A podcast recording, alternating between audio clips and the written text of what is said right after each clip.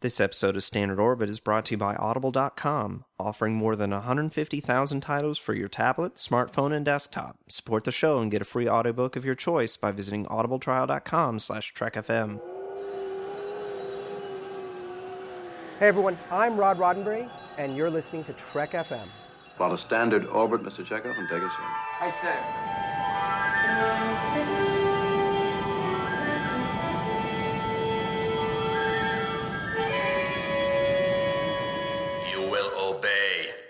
It is the word of Landru. Joy to you, friends, and thanks for joining us here in Standard Orbit, Trek FM's dedicated show of the original series. My name is Drew, or Landrew, and this is my co-host Mike from Commentary Trek Stars. Hey, Hey, Mike. hey.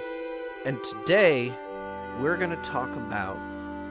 We're going to finish up, I guess, the SO canon. We're going to skip over TAS. I'm sorry, I didn't finish watching it. We're just going to assume that yesteryear is the only thing we're going to keep. Yeah, yesteryear belongs in the canon. It's better than most episodes of the original series. Everything else, crap. And it has pet death, which makes me cry. And if your your crappy '70s cartoon can make me weep like a little baby, I, I will gladly insert it into my canon. Yes, anything that makes Drew cry automatically goes into canon. so the Notebook, Star Trek canon. The Notebook made you cry? I I think so. Oh, I don't remember. cool. It's been a while. That's cool. We're learning a lot about each other today. Yeah, Maybe we'll do that do that newlywed game thing. That's not the newlywed game that the other hosts are getting in on. yeah, we should do that. But uh, so we're going to cover the movies. We're going to go through. Let's not just list them because there's only. I assume we're only going to talk about the six of them. No, I think Because we the whole all- point- all. The whole point was that it led to undiscovered country. Well, it led to the end. So, what's the end? So I think that we should do all eight. Okay, okay. All right. We'll we'll go through them, and not just skip around. Uh, Yeah. I think that each one uses a little bit debate. Yeah. No, we always do that. Mhm. mind. so let's start right at the beginning. Star Trek: The Motion Picture. Yeah. This is a tricky one. Well, first off, I mean, do Mhm. you like it or not? Uh, I'm I'm going to, uh, I'm just going to come out and say it right now. I'm going to fight to keep all of them. Okay. and and I feel that uh, if we're going by character development, as we've mentioned before, the movies are where the characters really have arcs and get developed, and I feel like all of them are necessary to tell the story of Star Trek. Okay, so why is motion picture necessary? I feel like motion picture is necessary because uh, Spock, Spock's arc in the movie, uh, while it takes the entire two and a half hour runtime to get to it, is he he's debating on becoming instead of a half human, half Vulcan, he's going to be a half Vulcan, half human, and uh, really embrace his Vulcan side and and purge all of his emotions, but. Uh, so so it's about Spock coming to terms with himself and finding out that through V'ger, uh, in V'ger's quest to be human, that he should keep his humanity, that it's a part of him, and that it's an important part of him. And I feel like Spock's story is kind of the arc of the movies, and and I feel like this is an important thing to get from Turnabout Intruder, or I guess in our canon, uh, Requiem for Methuselah to uh, to the end, and and I think that that we should keep it. And also, we don't want to miss out on bearded McCoy with his with his giant '70s medallion. Yeah, I mean, I see what you're saying. At the same time, I think that you could easily lift this out and going from, well, it's not Requiem for Methuselah, it would be yesteryear, to Oh, um to Wrath of Khan would be perfectly fine as far as Spock is concerned. This might add an an extra dimension to it, but it's not like if you take out motion picture, people aren't going to see the arc. Um, but my thinking with this one is that uh, you know, it is a, a decent movie. It's not a great movie by any stretch of the imagination, but they they're doing a lot of cool stuff in here, and uh, it doesn't really detract from anything else in the series. So I don't really see any reason to get rid of it. I'd say it adds more than it takes away, Mhm. and for the for that reason, I would say we should keep it. Yeah, to- it's not patently offensive. So Right. And and they do some cool stuff. There's some interesting um topics which are, you know, introduced and it, it's it's interesting. It's interesting. Yeah. So but let's do a, a, let's say that it's a fan cut of the director's edition. Maybe. no, no, no, no. You got to take it you got to you, you got to take it whole Okay. or or or leave it, you know. And so yeah. so so which one? We're also going to have to debate this. Well, Director's cut or theatrical. the director's cut for sure. Okay. No doubt. You would always go director's cut. I would always go director's cut because this because is what the director Right. director intended. it's art. This is not a democracy, it's a cheerocracy. And the director is the cheer tater.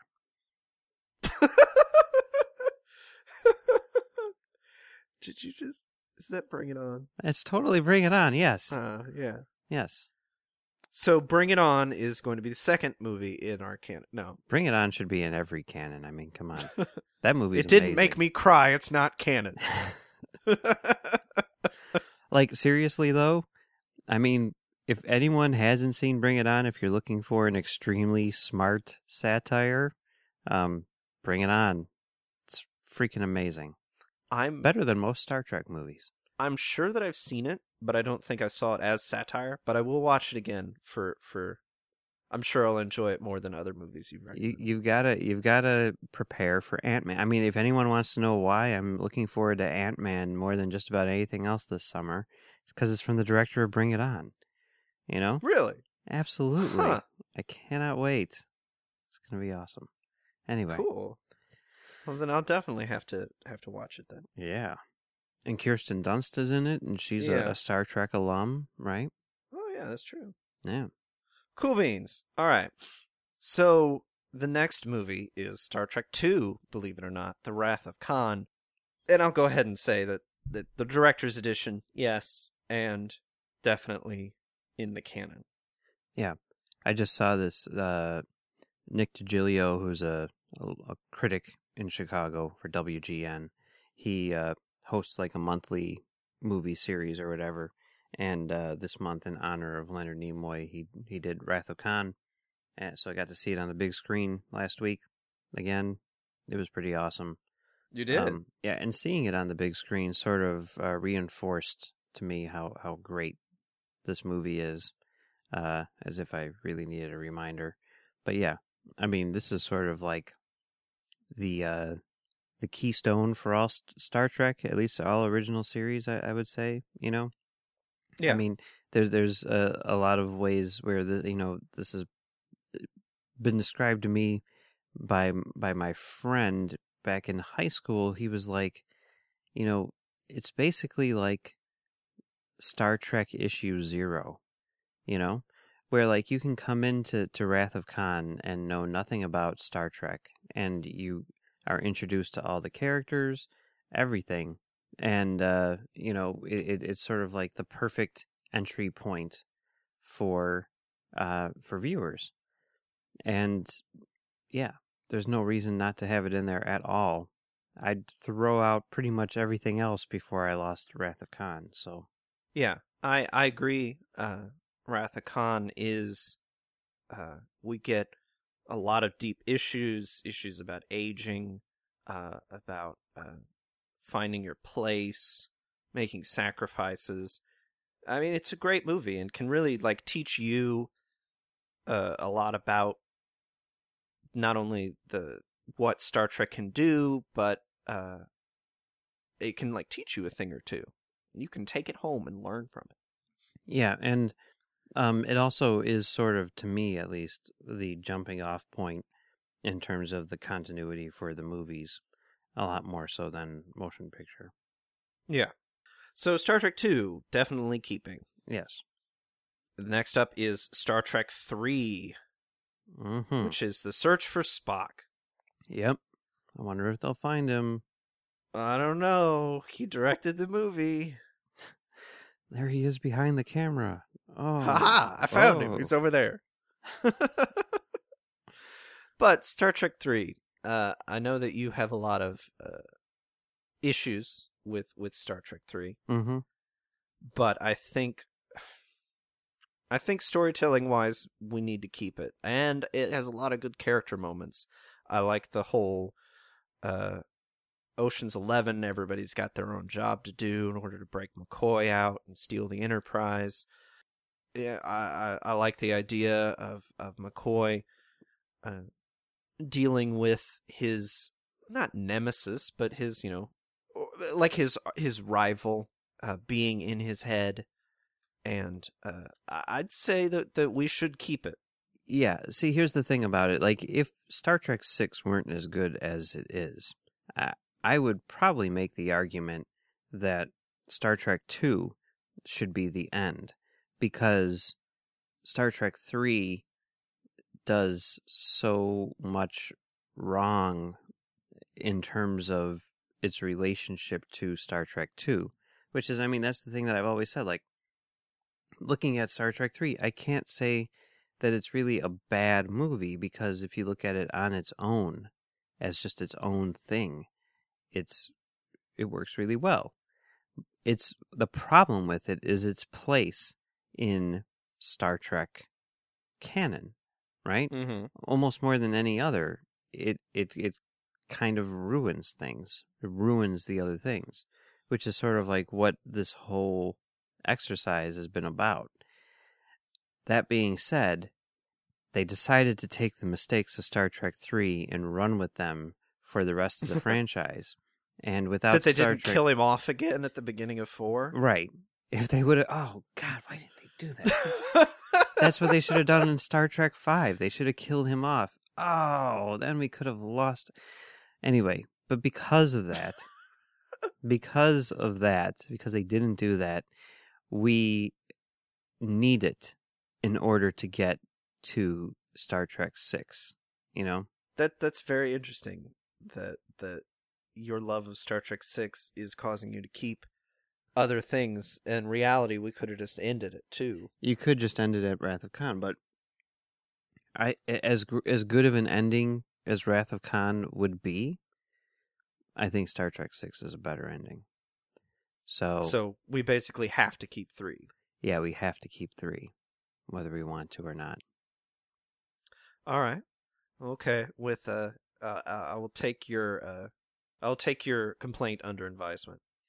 Okay. But uh, Star Trek three is staying. Yes. Star Trek four, The Voyage Home. Yeah. I mean, I'm gonna want to keep it because I really enjoy it, Mhm. and I, I don't want to not have it around. Yeah, Yeah, I mean but oh, ahead. the voyage home from three uh, isn't really the uh, important. No, you, like if Star Trek 4 was a piece of crap, you could get rid of it. You'd have to still explain why Kirk is a captain later on, but And where the new Enterprise came from. That's Eh, true. So yeah. yeah. maybe you do need it. But regardless of that, I mean, Star Trek Four is a really good movie. So why would you get rid of it? Right. Yeah. So we're keeping that one. So so we'll keep that one. No Yeah. alternate versions to worry about. But Yeah. And Star Trek Four, that was the movie which I wish they would have shown last week instead of Star Trek Two. yeah, But uh, he directed it. Yeah, but I, I think he wasn't aware that that Nimoy had directed it. He wasn't a big Star Trek fan. The critic who was Well, hosting. still, if you. Google Leonard Nimoy, yeah, I the think man he- only directed like four movies. you know, I think kind of the, the gut reaction is just like, well, Star Trek 2, because that's the best movie and that's the one where he dies, you know? Yeah, well, why don't we not have that one Yeah. and show him dying? And why don't we have a fun one You could do that, yeah. that he had input in? Yeah. Oh, well. All right. But yes, Star Trek 4, I, I enjoy. Again, we've got the kind of Ocean's 11 teamwork, everybody has a job to do, um, which I enjoy. I enjoy it when everybody has a job to do. even Chekhov, as annoying as Chekhov's story is in this movie, I don't understand the whole falling and getting hurt and his brain expanding. I don't know. No, it's fun though. Yeah, Right. you do get the hospital scene. The hospital breakout is the best part. Yeah. Damn medieval- medievalism. Yep. it's good stuff. Uh, all right. So Star Trek 4 staying. Star Trek 5 The Final Frontier? Mm-hmm. Question mark? I I said that I was going to fight to keep all of them in. Star Trek 5, I think because it's an independent story and doesn't really need to tell the story between 4 and 6, I think it could go. However, it we would miss some good character moments like the camping out stuff. That's true. And on the whole, I think that this is a decent movie, but there's some stuff in here which um, does seem to kind of contradict what has come before and sort of Mhm. muddies some some stuff which doesn't necessarily need to be muddied. So I would make the argument that this one should go. I mean, Okay. there's the whole thing with well, Spock's brother, Spock's brother. and then yeah, I forgot about that. and then there's the whole thing, the line which annoys the crap out of me, you know, where um Kirk says, "I had a brother," or I, no, he, he, I'm sorry. Kirk says, "I lost a brother once. I was lucky that I got him back." Yeah, you know, Oh, you, you- yeah. you, lost another brother too, dude. I don't know if you forgot about that. I don't know if we kept that one. That was Operation Annihilate, right? we did not keep Operation Annihilate. Probably for the same reason that I'm suggesting get ri- rid of Star Trek Five now. But uh, regardless, um, Did we get rid of Operation Annihilate to keep five? I don't think so. I think I would remember that. maybe I don't know. But regardless, I mean, is there anything that this thing adds to it? And it does complicate stuff. So I would say let's get rid of number five. All right. And and I'll agree. It's not a terrible movie. Mm-hmm. It's just not a good Star Trek movie. It's a bad Star Trek movie. But it's it's an all right movie. Yeah, I someone's gonna have to explain that to me at some point. Like that's that's that was sort of like criticism number one of Star Trek 09. It's a good movie. It's just not a good Star Trek movie. Well, I'm What not talking about like Star Trek as a concept like 2009 and we can have this argument in a few minutes. Uh huh. or this discussion. But I'm saying that if you're ranking Star Trek movies, five is going to be at the Oh, bottom. Okay. I but if you're saying. ranking movies, Yeah. five is going to be somewhere in the middle of all movies. I see what you're saying. Yes. That's, right. That's kind of what I've been saying about Avengers: Age of Ultron. It's good. It's just one of the worst Marvel Cinematic Universe movies. Which are yeah, and that's how I feel about like my bottom few in Yeah. my Marvel list is that it's like these aren't bad movies. They're just Yeah. not good Marvel movies. And not that they're Marvel has a movie thing. Yeah, we'll talk about that later. Okay. So right. five we'll get rid of. let's get rid of it. Yeah. All right. So six. I mean, six doesn't reference five, but uh, so we're good there. We could just go from Kirk getting the Enterprise. My friends, we've come home. To, uh, Praxis exploding. Yeah. Time has moved on. Sulu is. Uh, we're obviously keeping it, so we'll just talk about. We'll just talk about it. Sulu is in command of a ship. It's not like that happens in five that we need to see that. No. Um, I mean, let's face facts. Do we really think that Nicholas Meyer saw five? Probably not. I'm guessing That's not. probably a good point. so. Yeah. Has he ever seen five? This is a good question. so Star Trek Six, definitely keeping it. I okay. Director's cut versus theatrical. This one, what do we get? What do we add in director's cut? We get Odo, which is weird. We get more Odo, Mm-hmm. and we get the flashes of identification of the what I call the Scooby Doo ending, and I think others call it that too, where it's just like the Romulan ambassador. That's that's ambassador. yeah. That that's the one thing which bothers me. You know, we do get Scotty saying a very weird, crazy line where he's like, "I bet that Klingon bitch killed her father." Oh yeah. where you're just like, "Wait, what?" so that's that's she didn't shed one fun. tear. yeah. Oh, I didn't realize that was a director's cut thing. I'm pretty sure. Pretty Well, now we have to keep it. Yeah. Although, is the tear duct thing in the director's cut or not? uh, I think the tear duct thing may be in the in the theatrical. Because that's that's contradicted like crazy in Next Gen and Deep Space oh, Nine. No. Klingons are crying all the freaking time. They're a bunch Oh, of hold like, on. We're not we're not keeping canon with Next Generation. F Next Generation. Okay. We're, Alright. we're keeping canon with itself, and if itself establishes that Klingons have pink blood Yeah. and no tear ducts, then then Klingons have pink blood and no tear ducts. Yeah. Yeah. Pepto Bismol blood. Right. So, I mean, yes. I mean, Star Trek Six. This is the the best of all of the original series adventures. You know, I mean, in the prime timeline, at least, Mhm. it's also the perfect ending to the series. Yeah. This is They the literally fly off into the sunset yeah, or the sun. yeah, It's not really setting because it's just standing there. yeah. I mean, this is the finale they deserved, and and all that stuff, and it's it's it's awesome. So we got to keep it. Yeah, we we absolutely have to keep it. Yeah. And uh, everybody signs their name to the end of the movie Mm-hmm. and and all that. So I made Uh, this joke on our commentary, but I'm going to say it again. yeah, I mean, because it's funny. Um, but I'm wondering how much William Shatner charged the movie to sign it at the end. its normal rate of ninety dollars. I'm guessing that's what it was, right? yeah. Anyway, moving on. Oh, oh, that's funny. so okay, so that's so the okay. end. Generations is right out. Yeah, that doesn't really count. I mean, we could talk about like the uh, episodes in which you know the crew come in and other incarnations or whatever, but you know, maybe maybe that's well, we'll we'll, see how much time we have left at the end. We can. deal with that. We'll save that for another episode. How about that? so, is Star Trek Six the end, or not? Because now we have Star Trek two thousand and nine. Uh, okay, so what do you think? I.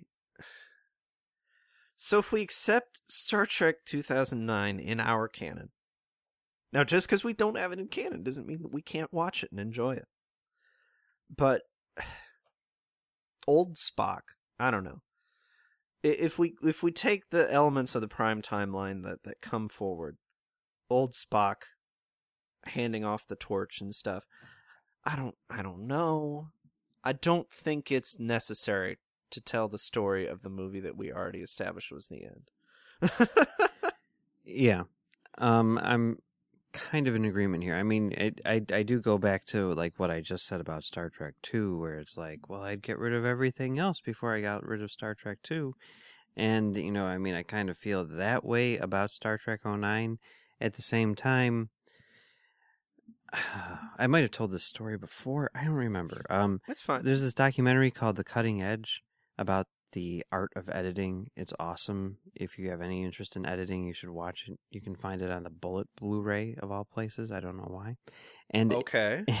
in that documentary, they talk to Walter Murch, legendary editor and sound designer, you know, and everything like that. Worked on Apocalypse Now and The Godfather 3 and all these other things. Won Oscars and yeah, anyway, friends with George Lucas, whatever. Anyway, so in there he talks about how he was editing this one movie. Um, I think it was like Julia. I forget. I forget which movie it was. I think it was like Philip Kaufman, the guy who co-wrote Raiders of the Lost Ark, was directing. I think could be wrong. Doesn't matter.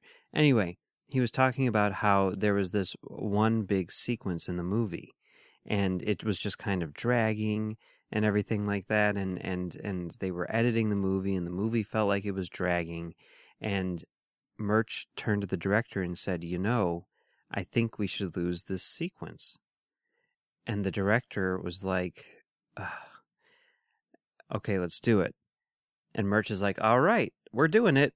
And just as he's about to break the splice, the director says, You know, when I read this scene in the script, that's when I knew I could make this movie. And Murch is like, "Uh, So we're leaving it? And the director's like, No, get rid of it, you know? And he pulls it out of there, you know? And, and then it made the movie better, you know? And like Murch's whole point was like, that scene served its purpose. Its purpose was to get this director on the movie so that he could make the rest of the movie. But now we don't need that scene anymore and we can pull it out. And sometimes you got to make those hard choices, right? Mm-hmm. So that's the hard choice that we have to make here. Star Trek 09, for me anyway, I'm sure that's not a very hard choice for you, but Star Trek 09, while it is a great thing, if we're looking at all of this on the whole, the whole is better if Star Trek 09 is gone. So, Yes. But it's it. good that it's there because it got, like you said, that that sequence brought that director in, and and it's good that 2009 exists because it's bringing in other new fans. For example, Celeste has been talking this week mhm. on on Twitter. Uh, Hool Quinn, H O O L E Q U I N N. I think it's Hooley. Quinn, right? Like Harley Hooley- Quinn, Hooley Quinn. Oh, I don't well, know. now everything makes more sense. But uh, she said that that she got excited about Star Trek 2009. Uh, like she saw a, a doc, uh, like a documentary about Star Trek, and she's like, I should go see that new movie.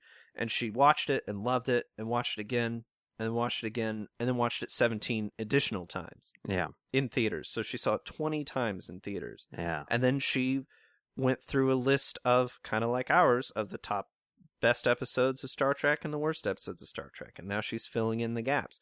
I mean, 2009 bring is bringing in new fans.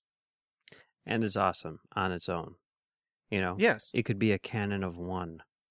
Ah, but it's not a canon of one because we also have Into Darkness, which Mm. I, I wouldn't keep if because that would be really hard to be like, here's a Star Trek movie. Everybody's young, don't question it. Yeah. There's old Spock, don't question it. Khan, Uh, Khan is white. Don't question. Khan is it. white, don't question it. Yeah. So so we can't keep Into Darkness either. No. is is kind of disappointing. Yeah. But, But, who knows? Maybe three will be uh well, will, will that- be able to stand on its own. No, no. But I mean, that's what I was just thinking though too. Is like, who knows? Maybe three will be like an ending to that trilogy, which will somehow tie it all together. And then maybe after three comes out, or thirteen, or beyond, or whatever you want to call it, then maybe after that, we can take a look at this again and say like, okay, Star Trek 09 and Into Darkness do belong in the canon, along with Star Trek Beyond. yeah, I don't know about that title, you guys. I like the title. It's a very, very Batman title. Batman Forever. Star Trek Beyond. exactly, it's a very Batman title. I love that. Love it. Star Trek and Robin. We don't need to specify things. Star Trek, the one with Idris Elba as the bad guy, where they're in space and it's gonna. No. So Friends episodes. Star Trek Beyond. It's majestic. Well, thanks to my Google spreadsheet that I've been keeping of our canon episodes, I can now give us the final totals. All right, let's hear this. So here we go. From season one, we kept 19 episodes out of the 30. Hmm. So that's 63.33% of season one. Okay. Of season two, we kept 11 out of the 26, which is 42.31. Lower than I'd expect, but okay. From season three, we kept 8 out of 24, which is 33.33. That's a lot higher than I would have expected. Yeah. So the original series, we kept 38 out of 80 episodes for 47.5%. Mm, not bad. It's more than I thought. From the animated series, we kept 1 out of 22, which is 4.55%. That's exactly right. From the movies, we kept 5 out of the 8 for 62.5%. Seems reasonable. All right, now get this. Mm-hmm. The total out of 110 adventures, Mm-hmm. we kept 44, which is exactly 40%. Excellent. Excellent. Not bad. I mean, the less is more, right?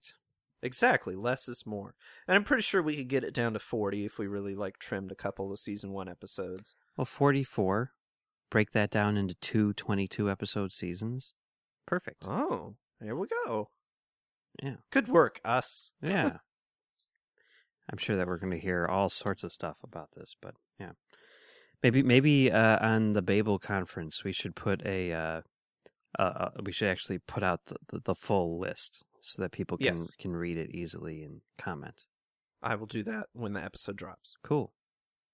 Well, it was fun talking about and finishing up our, our personal canon today, but that's just one of the Trek topics we've been talking about on Trek FM this week.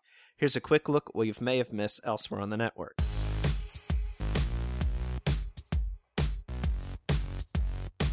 Previously on Trek.fm. Standard Orbit. The Vulcans came. Maybe it's a Vulcan Thanksgiving. The Vulcans came to Earth and we gave them corn. Okay. No, we gave them uh, whiskey. Well, I mean, corn whiskey then. Okay. Ah, All right. Ah, all there we go. Cool. The Orb.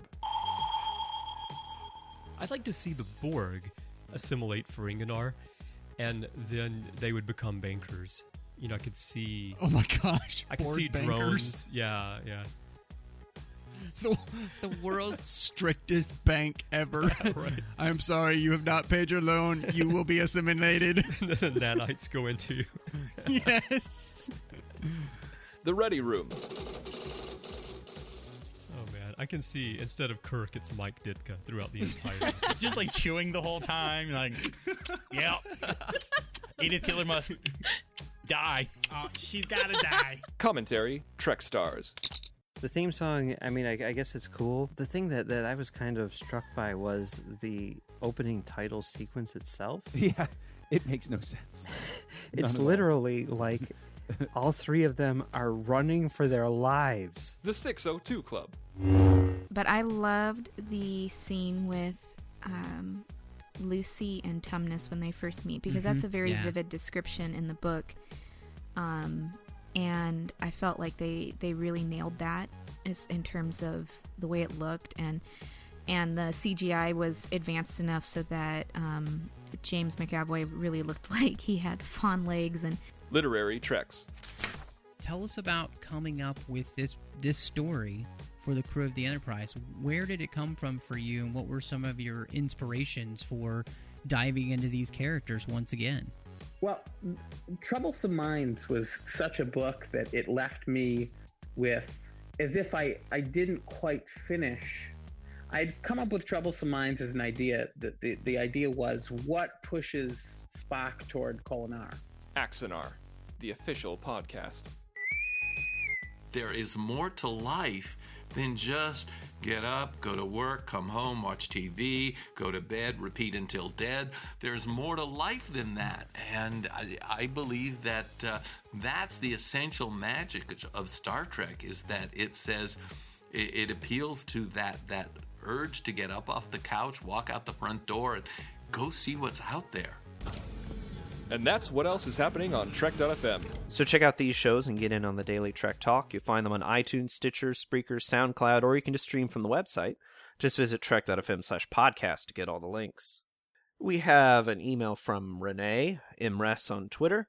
She's from Germany, and she says, Thank you guys for a lovely commentary on Assignment Earth. It was a wonderful podcast episode, and Andy's reactions were priceless. I hope you can get her back on again soon. Well, will have had in between now and then.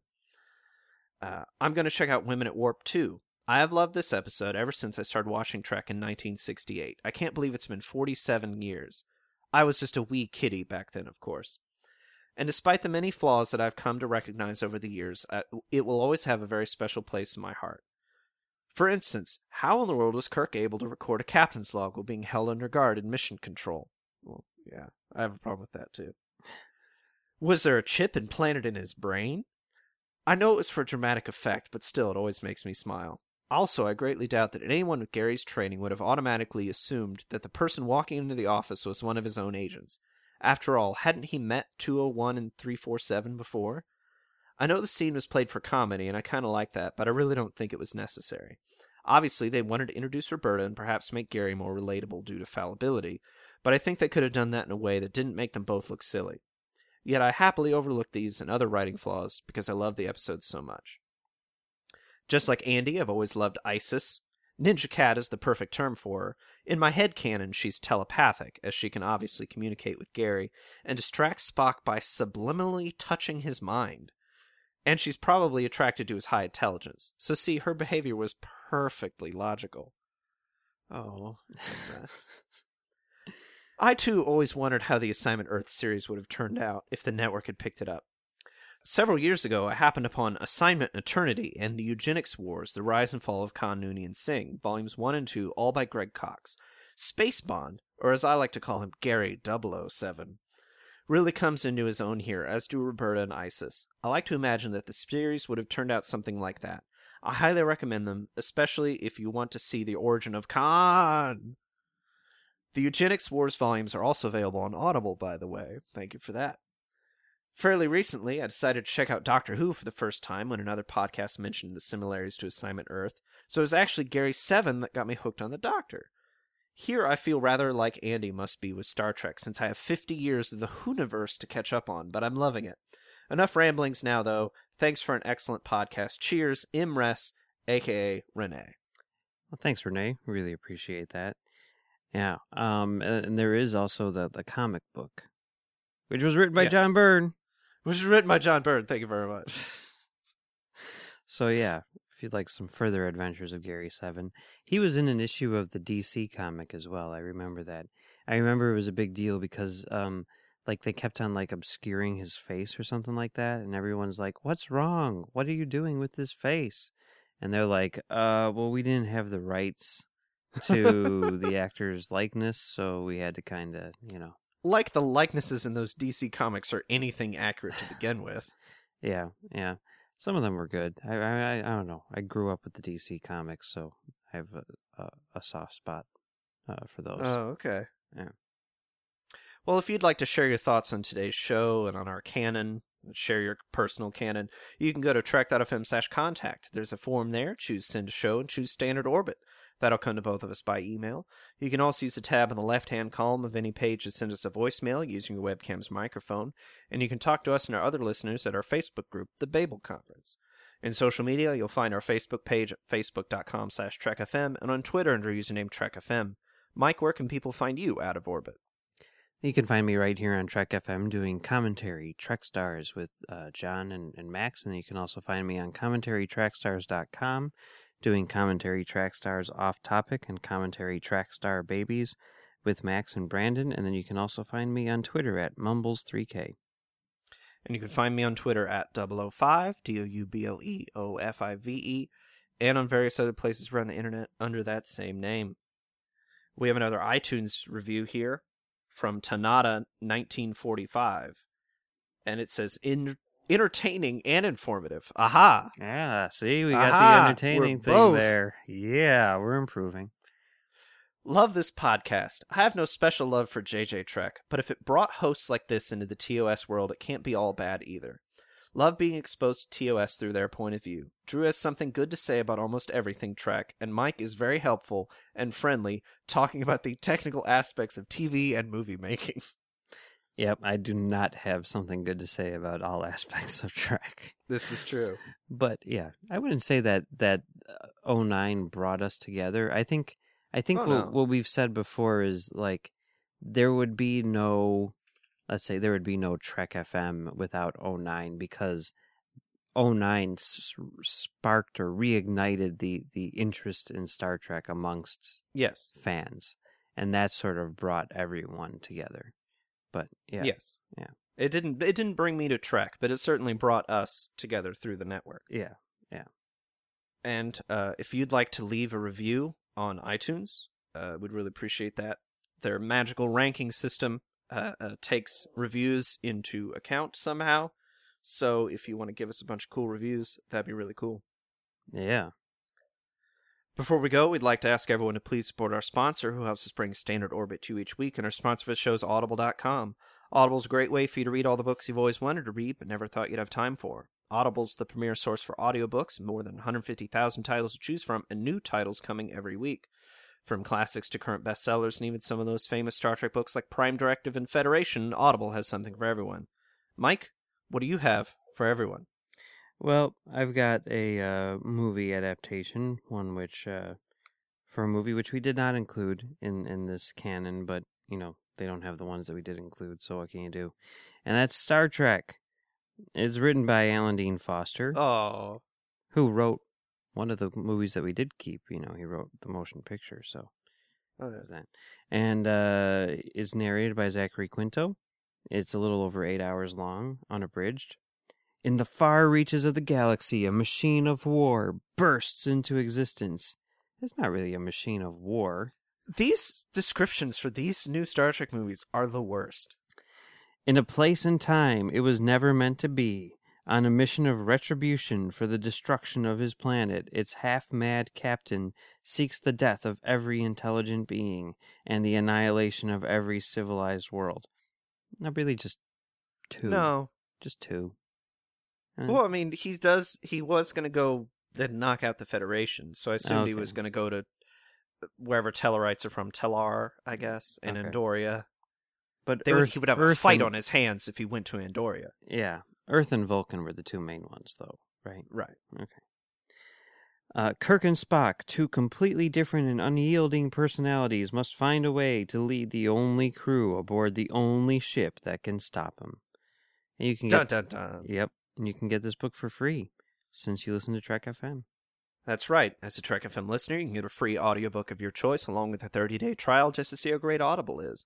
So give it a try today. Catch up on all those classic Star Trek books you get to read and that latest novel from your favorite author as well. Just go to audibletrial.com slash trekfm and sign up today. Again, that's audibletrial.com slash trekfm, and we thank Audible for supporting Standard Orbit and Trek FM. I'm disappointed that we did not keep the Into Darkness streak going that I suggested Oh, yeah. week. Well, maybe next time. All right. Uh, we'd also like to thank Richard Rutledge Jr. for being our associate producer. He supports us on Patreon, and you can find him at RUT8972 on Twitter. If you want to join him in keeping us in orbit, you can go to patreon.com slash trekfm, and you'll find a list of donation levels where you can get things like exclusive digital goodies, early access to episodes, access to our project manager, and even be listed as associate producer for our shows. You find out where the donations can go, things like covering the monthly cost of hosting and distribution, hiring an editor for our shows, and upgrading our equipment. Again, that's patreon.com slash trekfm, so check it out. Well, that was fun. Uh, we're going to have to find excuses to uh, keep more things in canon, because I enjoy our debates on the episodes. Yeah, yeah, it's good. Yep. Maybe maybe we'll have to look at the uh the the stuff from the other shows that include TOS characters Yeah. and stuff. Yeah, we'll get on that. Yeah.